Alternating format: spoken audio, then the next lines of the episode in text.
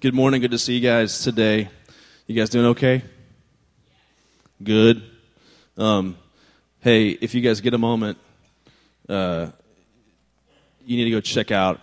Um, I did the best pumpkin I've ever done in my entire life on Friday. Did you guys see it yet? I put it out there. So go to the Instagram, go to the Overflow Instagram account. You can look at it.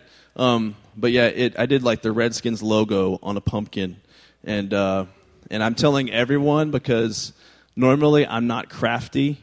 Um, that word's never been ascribed to me, um, at least not in the way of, of crafts, but maybe in the way that Satan is crafty. Um, but but yeah, so uh, you can check it out if you want. I actually. Uh, uh, began, I took that picture and, and, began tweeting like the Redskins and all their players saying like trying to get them to retweet or something, and they never did it, so they didn't give me any love. So you guys need to give me some love with that. Hopefully, maybe Kirk Cousins is focused on other things. I'm not sure what that might be, but um, when I was doing the pumpkin, we, we had a small group on Friday night, and I was like, I'm just going to go for it and do like the best pumpkin ever. And uh, so um, I started working on this thing and this little girl walks up to me in our and she goes she goes that's not a very scary pumpkin. And i'm like it is for cowboy fans. So and most redskin fans. It's also scary for most redskins fans as well. Uh, so we'll see what happens today. Um, all right so we're going to be in First peter today chapter 2 and we'll get there in a minute. I want to do some recap week to week though with our series in First peter. Um, and we said last week how we're going to repeat some stuff up here because uh, Jesus repeated himself, and so I'm going to repeat myself to be, to be Christ like. I want to repeat myself. So we talked last week about how loving Jesus demands that we also love his church. And we said that many people say things like, or they believe things like, um, I don't love Jesus, but I, um, I love Jesus, but I don't love the church. Now, people don't walk around and just say that. They, but they do, but they do believe that or live that out. And so they begin to pull away from the church oftentimes. Or they think all they need is Jesus and their Bible. I got Jesus, I got my Bible, I got that's one friend I meet with, and that's all I need. I don't really need the church in the, in the true sense of the word. And, but Jesus and the church come as a package deal. They come as a package deal. They come together. And in the Bible, the church is called the bride of Christ.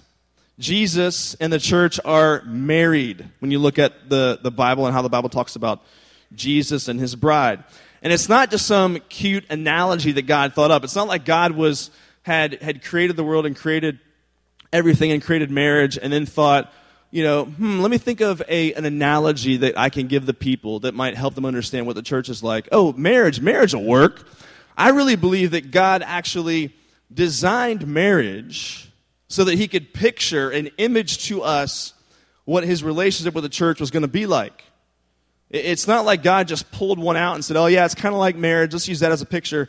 I really think he designed marriage so that he could put before our eyes this picture of what it means for him to be in relationship to his bride, the church. So whenever I do a wedding, is, is Emily here today? I didn't see Emily walk in. I did her wedding. That's the last wedding I did was Emily's wedding back in, I think it was back in June.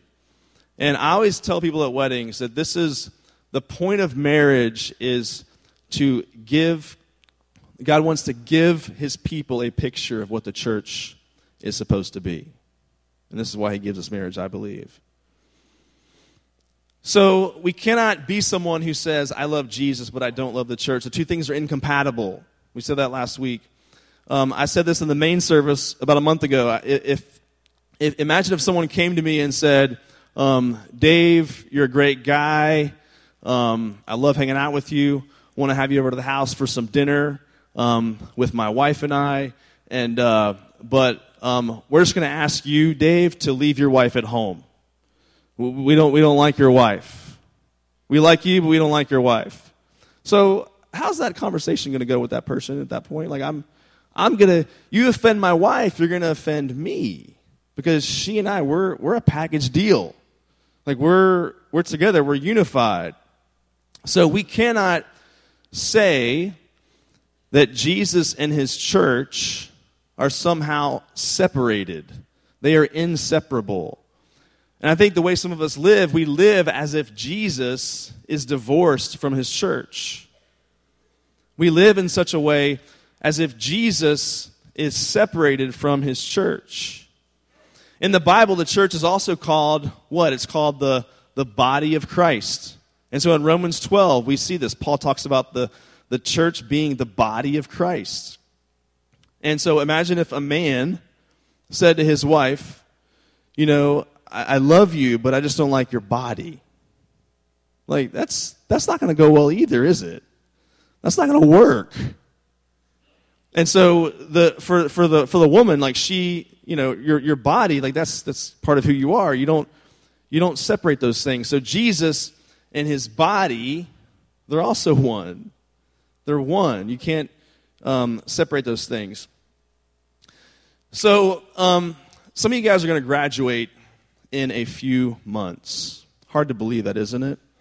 Um, seniors, I think most seniors are over here. You guys always, it's like you, you want to sit close to the door. You're like, we're already kind of ready to roll out of here, you know? Um, so you're, you're, you're about to graduate in a few months. It'll be here before you know it. And one of the blessings of social media is that I, I can kind of track with people um, without having to call each one directly. So tell me how you're doing. Tell me how you're doing. But I can track with people just through social media, just see like what their life is like and what they're doing. And there are a lot of people where it's really, really encouraging when they leave here, and a lot of people where it's just really pretty depressing. And uh, and I'll just see what, what they're involved in or what their life looks like, and it, it can be pretty depressing when I when I look at um, the last 14 years or so. And in fact, I met, I saw a guy this morning up in the main service. I was leaving the early service and I was walking out and I saw this guy. He was by himself and he's a dad. He had a bunch of kids um, that went through our ministry here. And I said, Tell me how the family's doing. And he's by himself uh, this morning. And he said, Well, and he was just honest. He said, Well, this, this one's doing this, this one's doing this, this one's doing this. He's like, All of them have kind of backed off their faith. They want nothing to do with it. Um, they won't come to church. I try to get them to come here, but they just won't come, and, and they wouldn't even really call themselves believers, many of them anymore. And so we just sat and talked about that, and I prayed with him this morning. And, and honestly, that is a story I hear very often um, when, as a youth pastor. I hear it a lot. I hear a lot of parents tell me um, those kinds of stories. You know, be praying for my son or my daughter because right now, here's where they are. And and so I see it, and I know that you see it. I know, you, I know many of you, you probably feel it. The temptation, you, you, if it's not here now, it's going to be here later on, but you, you can sense those things coming. And so if I were to see you when you graduate, say two, three years later, and if I were to ask you questions like, tell me how your walk is, I, I don't want to hear just, you know, yeah, me and Jesus were good. Like I'm still, I'm still good with Jesus. Um, I want to hear answers like, yeah, I'm plugged into this church. I'm serving in this way. I'm plugged into this community of people. And those are the kinds of things that encourage me. Because if I hear a student and they just say, Yeah, yeah, I'm good. Like, I'm, I'm reading the Bible and I'm, I'm doing the Christian thing, I'm, I'm doing that stuff. And my next question is going to be okay, what, what church are you involved in? What people are you a part of? And if, if I hear, oh, not, not really anywhere, and if that's the answer I get, like that, that to me, it feels as if you just said, I've checked out of the whole thing. And I'm not trying to equate with you, I'm not trying to equate this morning attending church and saying that you earn your salvation by attending us. I'm not saying that, but I am saying that I think people who are legitimate um, Christians, they are going to have a love for the church. That's going to be a natural fruit of them being a Christ followers, they're going to have a love for God's people. So when someone pulls away from that, I start to question, okay, well, where are they at spiritually? And um, I just I can't look at someone in that situation and say you're a mature believer if that's the place that they have come to, um, even in college or beyond. And I see it so often. And so I would consider it a failure. I mean, as your school, your schools care about how you do. At least I hope they do. they care about how you do after you graduate. They care about that. And we care here about how you do when you leave here and go on somewhere else. And if I hear a large percentage of people that leave here have just completely checked out, then yeah, I feel I feel the weight and the responsibility of that. I feel like that's somehow on us to an extent as a church that we have failed some of our teens and our students. And I know it's it's also on you as well, but um, it's why we try so hard to put God's word before you and disciple you and lead you um, as you follow Jesus. And, uh, and so we do take responsibility for that. Um, but we cannot, you cannot separate Jesus from his church. You can't do it. I want you to love him, but also love his church. I've told you before about my church baggage. I had a lot of church baggage growing up. The church I grew up in was very chaotic. Went and worked for a church after co- in college, and it was very chaotic. And nothing in me said, "Yeah, I want to work for the church." Like in a job, like nothing in me felt that way at that point in my life. And yet somehow I'm working in a church, and God's given me great love for the church.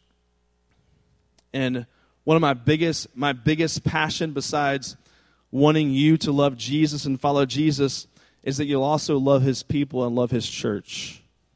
And I feel like if we don't do that here, then, then we have failed. Then we have not truly made disciples. And so this is why we're looking at um, this section, these sections of First Peter. Look down at uh, 1 Peter chapter 2, verses 4 through 8. Just five verses today. It says, As you come to him, a living stone rejected by men, but in the sight of God, chosen and precious, you yourselves, like living stones, are being built up as a spiritual house to be a holy priesthood, to offer spiritual sacrifices acceptable to God through Jesus Christ. Last week I talked to you about how we have to crave God's word in the same way that a baby craves food.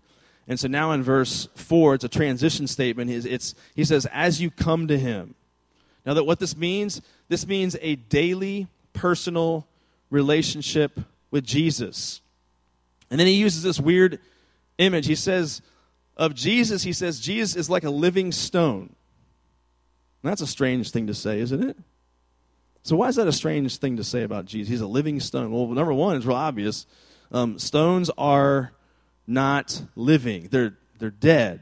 They got to be the most lifeless, lifeless thing that is in on our earth. This is a stone. It's it's just there's no life to this. It's not even a plant. It's just dead as dead can be. And so you're going to see a little pattern here in a minute as we get through this passage. Um, but why does he call Jesus a living stone? Well, it might be because at one point, you know, Jesus went into the grave. He actually died and then he was raised to life again. And so, in that sense, he is like a living stone. He's going to call um, Christians, he's going to say Christians are also like a living stone. what does that mean? Well, it means that there was a point at which, when you came into this world, you came into the world dead spiritually. And Jesus, when you become a Christian, Jesus breathes new life into you. And so, in a sense, you're like, you're like a walking contradiction. You are a living stone. You are you were once dead, lifeless, but now you're made alive. So Peter has this image he wants us to latch onto. Um, he also reminds him, he says, Jesus was rejected. And if you ever wonder why you're rejected, you can look at the life of Jesus, and there's your answer.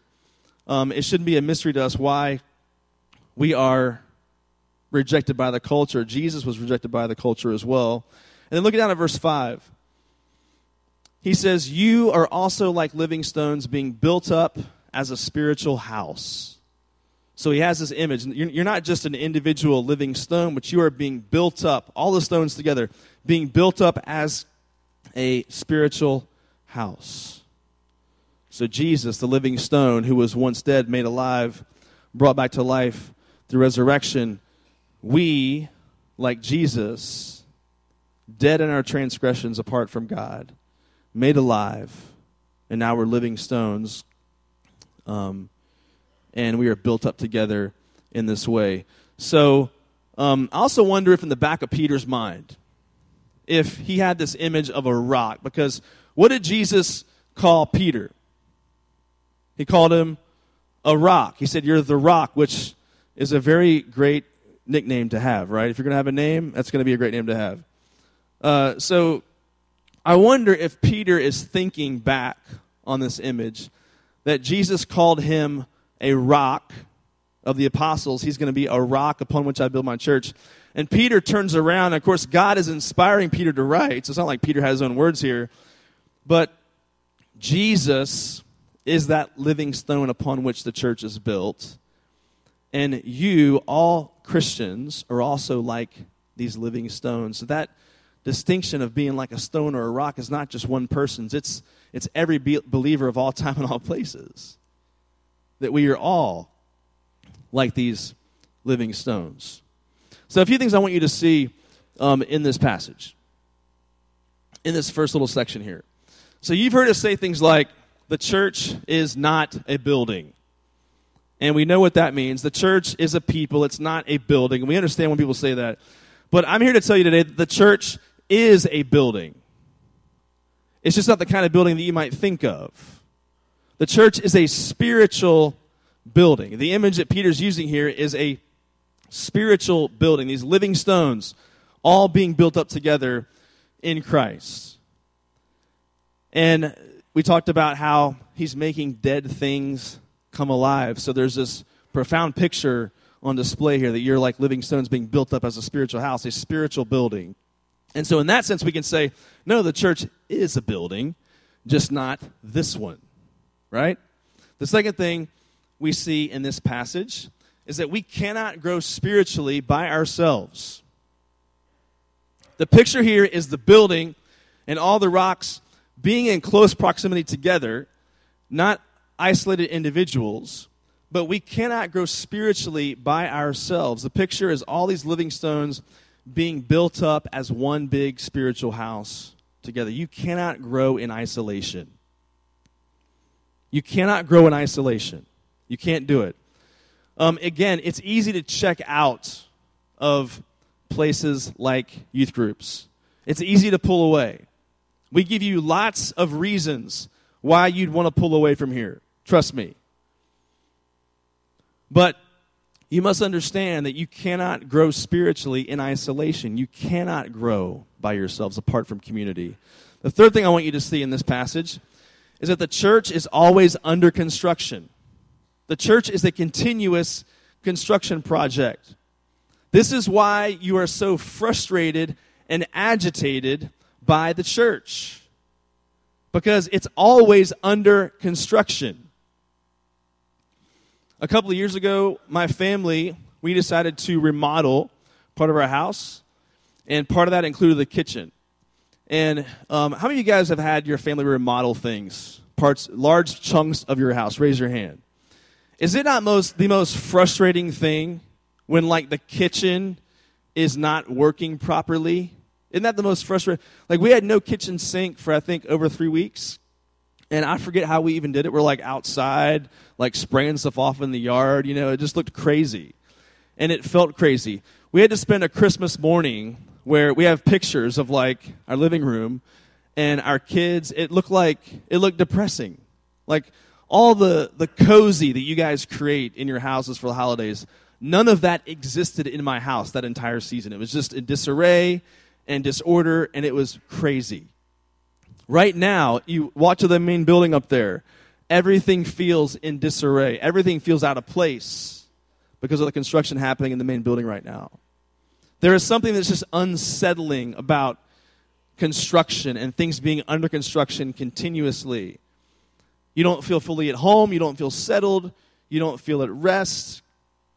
And in a sense, this church, this spiritual building, is always in process and always under construction. And it's why you feel agitated and why sometimes it just annoys you. Because the church is always in that place. In fact, if you go out to the front of the church, there's a sign that says, um, it says, it says, pardon the mess. And it's referring to, of course, the construction. But you know what? When the construction is finished, we could leave the sign up. Because this is a messy place. We could just leave the sign up all and it says, hey, pardon the mess. When you come in here, you're going to meet some messy people, some messed up situations. And so just know that coming into this place, the church is always in process, under construction. And it will be until Jesus comes back. That's just the reality that we live in. So, what's the point that Peter's trying to make of us being this spiritual building that he calls us? This living stone spiritual building. If you look at the text, he's pointing it all to this idea of holy priesthood. Holy priesthood. So, the point of us being a spiritual building is to be a holy priesthood. Now, what in the world does that mean? Here's where the church often gets off track. Because when we think of priests, we think of what? We think of the person wearing uh, the fancy robe and the person um, who wears like fancy decor and they walk around singing in Latin, right? We picture that person as a priest. Someone who wears funny clothes, talks strange, and lives separate from people. That's our image of a priest. When I was in college, I worked at a, a restaurant and I was working at a church also as an intern. And um, so the people in the restaurant that work with me began to know me, and they'd be like, "Oh, so you have this other job? What's your other?" I'd say, "Well, I work at this church with some students," and they're like, "Oh," and they had no frame of reference for like what that was. All they knew was like there are preachers and priests, and there are people that go and attend those places, and that's it. They had no frame of reference for like you're like an intern or a volunteer, you're paid, but you're not really a full time preacher or whatever. What is that?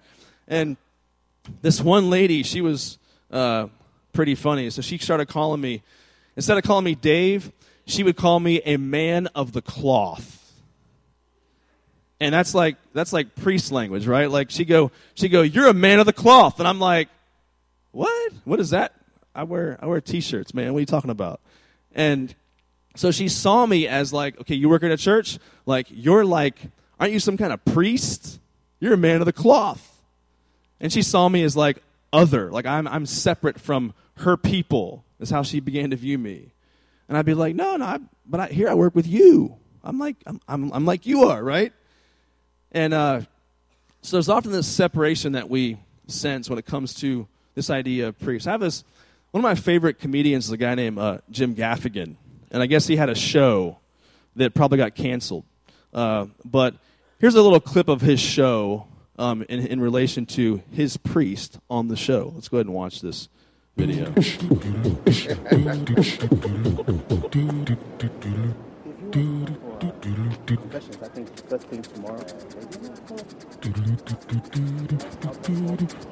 Jim?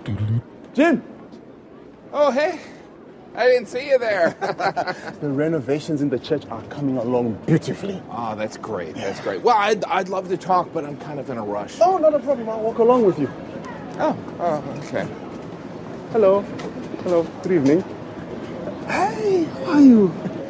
Good evening. Um, you know, I know you haven't lived in New York City that long, but you, you don't need to be nice to strangers. In fact, New Yorkers really don't like it.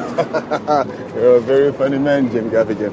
Uh, uh, by the way, I am starting a soccer team for the men of the parish, and I would love for you to be a part of it. Oh, uh, thanks. But, you know, I'm more of an indoorsy type. Oh, perfect. It's indoor soccer. Right here in the youth center gym. You know, I, I don't want to be rude, but I'm never going to do that. it's no wonder you're a comedian. I love comedy.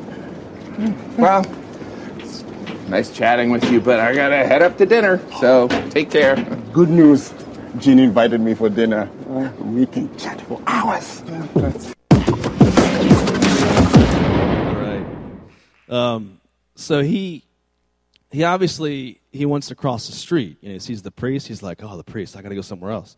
And and so people think of the priest in our culture as being like, oh, you're over here, you're separate from the people, and so you're you're high and lofty and holy. And so we don't want to be around you. In fact, I, I, I sense this dynamic whenever, um, if I see a student sometimes out in public and haven't seen them here in a while, um, I'll just be like, hey, how's it going? And they'll kind of get that nervous, like, uh, um, yeah, um, uh, yeah, I've not been coming. I just have all this, this, I got this thing. And I'm just like, hey, chill, man. It's, it's fine. Like, I just wanted to say hello, you know? And, uh, so not to that extreme, but I've experienced that where people see you as like they want to kind of go the other way because they feel like, okay, you're this priestly person. I want to avoid you at all cost. And so when the Bible says that we are like priests, that might kind of freak you out. You might be like, nah, nah don't, don't call me that. I don't want to be like that. I don't want to be un- like you know separate from people and seen in that way. But here's what we understand about what it means to be what it means to be the priesthood as the people of God. Because this can sound strange to us. You know, we can start to see the church as like a holy huddle.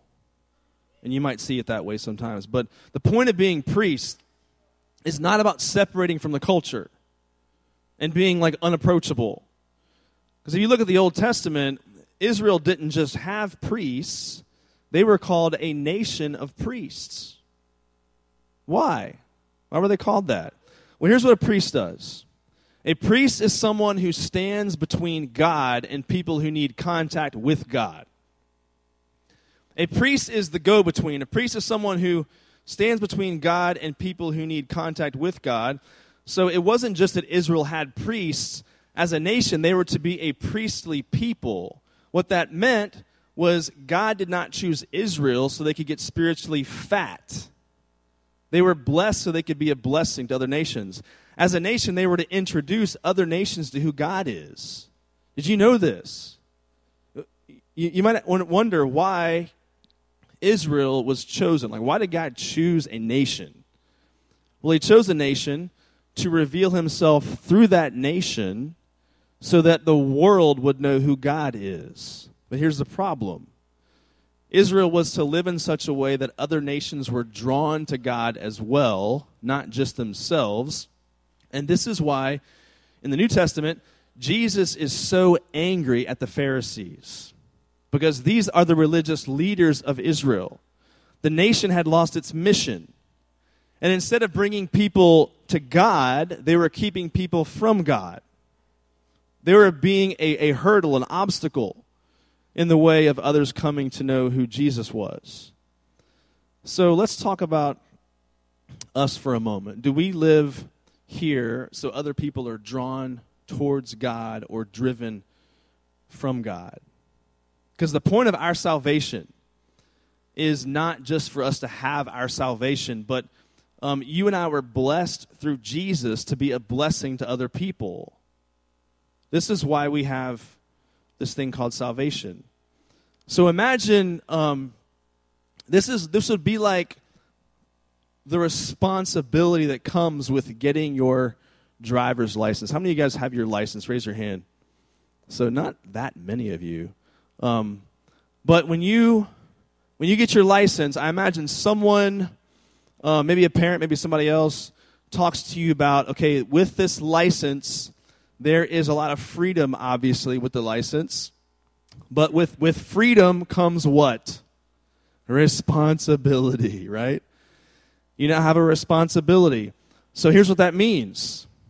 If you are driving down the road by yourself and you see a stranded motorist on the side of the road, this new freedom that you have now comes with it a responsibility to help someone, possibly, on the side of the road. Now, I will warn you make sure they're not a serial killer, right? You got to check those things. Ladies, I don't recommend that you do this, but the young men here, um, if you see a stranded motorist, like your role as a man is to maybe maybe help. And, and so this is kind of like what a priestly, priestly role is. Like you're you now have a responsibility to help those that are in need. And so here's some some ways this might play out. Do you know that there are certain people in the world that only you can reach? I know you see it as the job of me or the leaders here. It's our job to reach people, and that's true. But do you know there's only there's certain people that only you guys can reach? So someone um, is so fed up with the hypocrisy they see in the church. And there is someone in this room that has been there and sensed that and felt that. And yet you're still here. And your role as a priest is to point that other person to Jesus and say, you know what, I've been there, I've felt that way. And yet Jesus wants us to love the church. And so I want you to come along with me as I do that and, and watch me as I do this. Or maybe someone in this room, you have, um, you felt, you feel bitter at God because parents getting divorced. Well, you're still part of the church. You'll meet other people that have that same baggage and background and your role with them can be as a priest, you point them to God as they walk down this pathway they're walking down. Or maybe you're you've been enslaved to some kinds of sin, and so you're going to meet people here that have a similar story, and and your job is to point them to Jesus, just like someone pointed you to Jesus.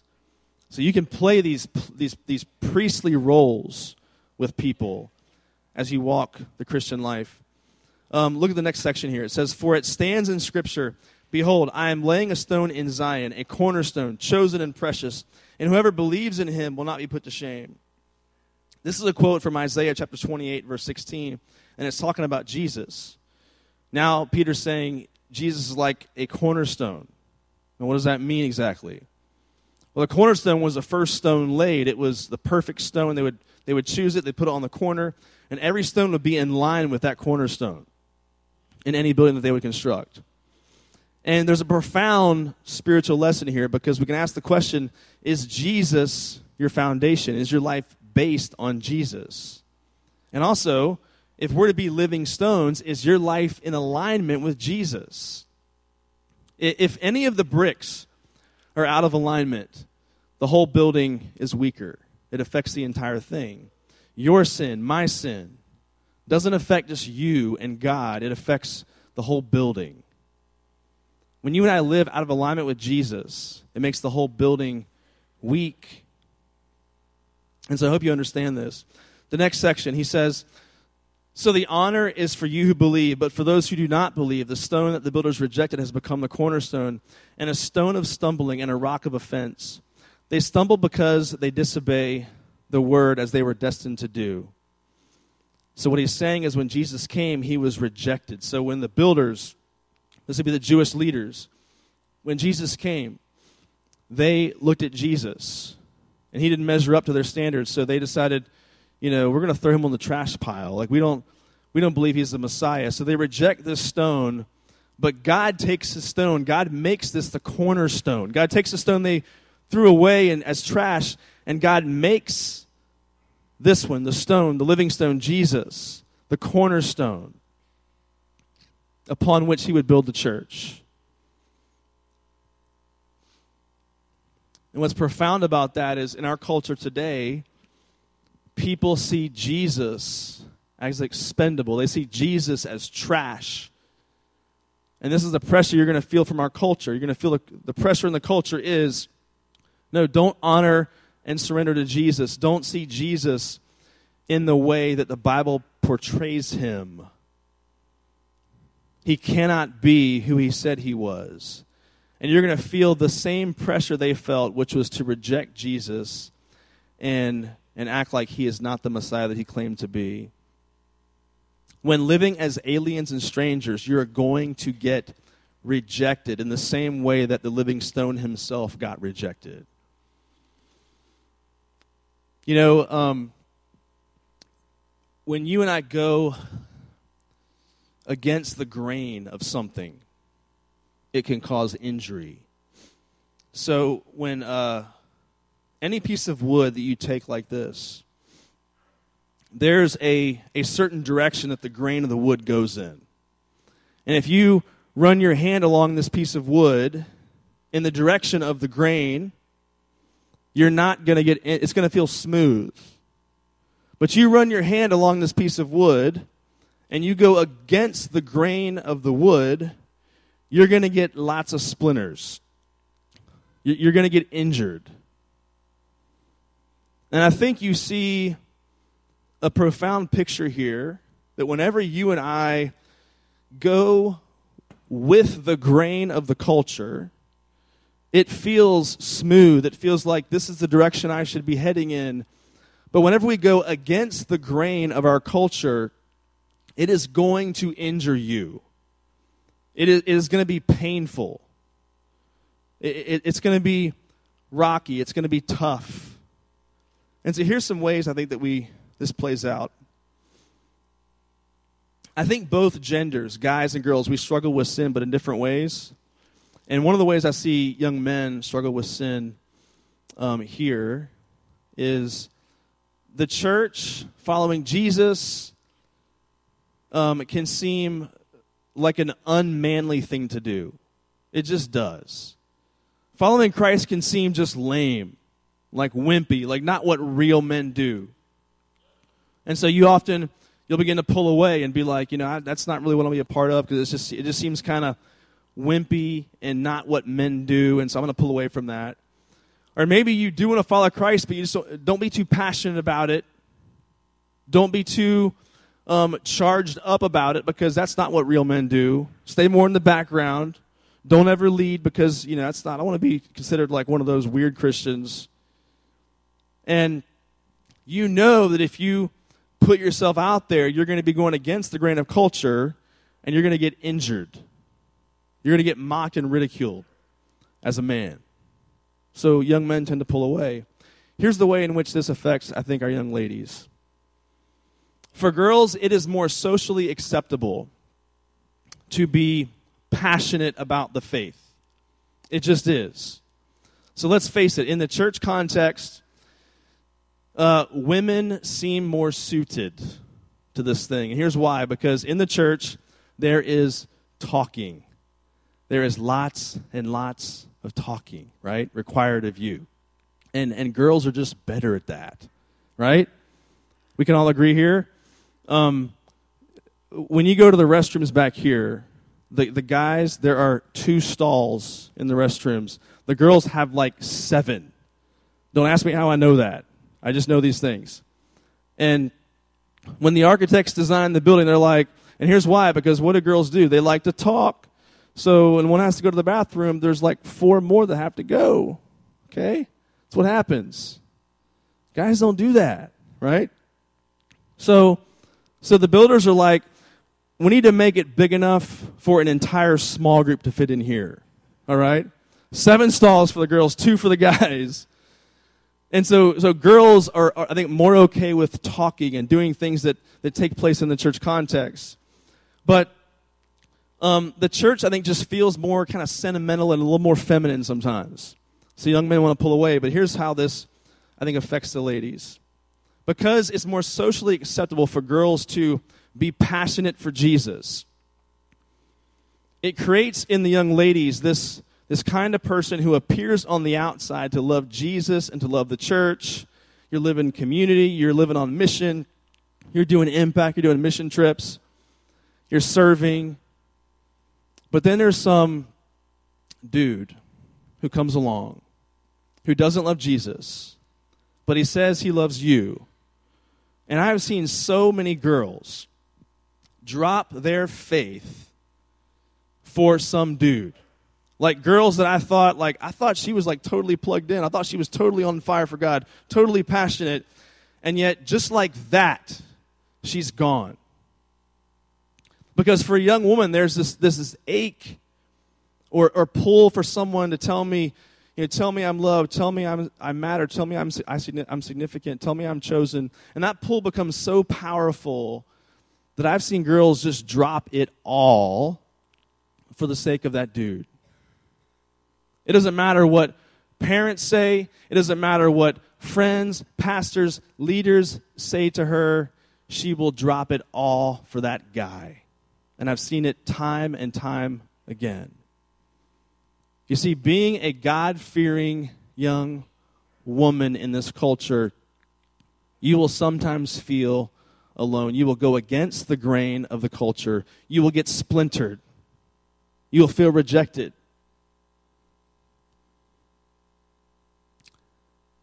And so, the different ways in which I think this plays out in our lives. And so this verse talks about Jesus being a cornerstone for some, but a stone of stumbling for others. And for some of you, right now, Jesus seems like you're a cornerstone. I just hope and pray that eventually you don't trip over him. There's a quote by Juan Sanchez. He says, To everyone, Jesus is either the most wonderful news or the most offensive. So, my hope and prayer is that as you're in this youth group, that Jesus would truly be the cornerstone for you and would not eventually later on become a rock of offense or a stone of stumbling for you in your faith. Go ahead and finish with your last uh, your, your discussion questions at your tables.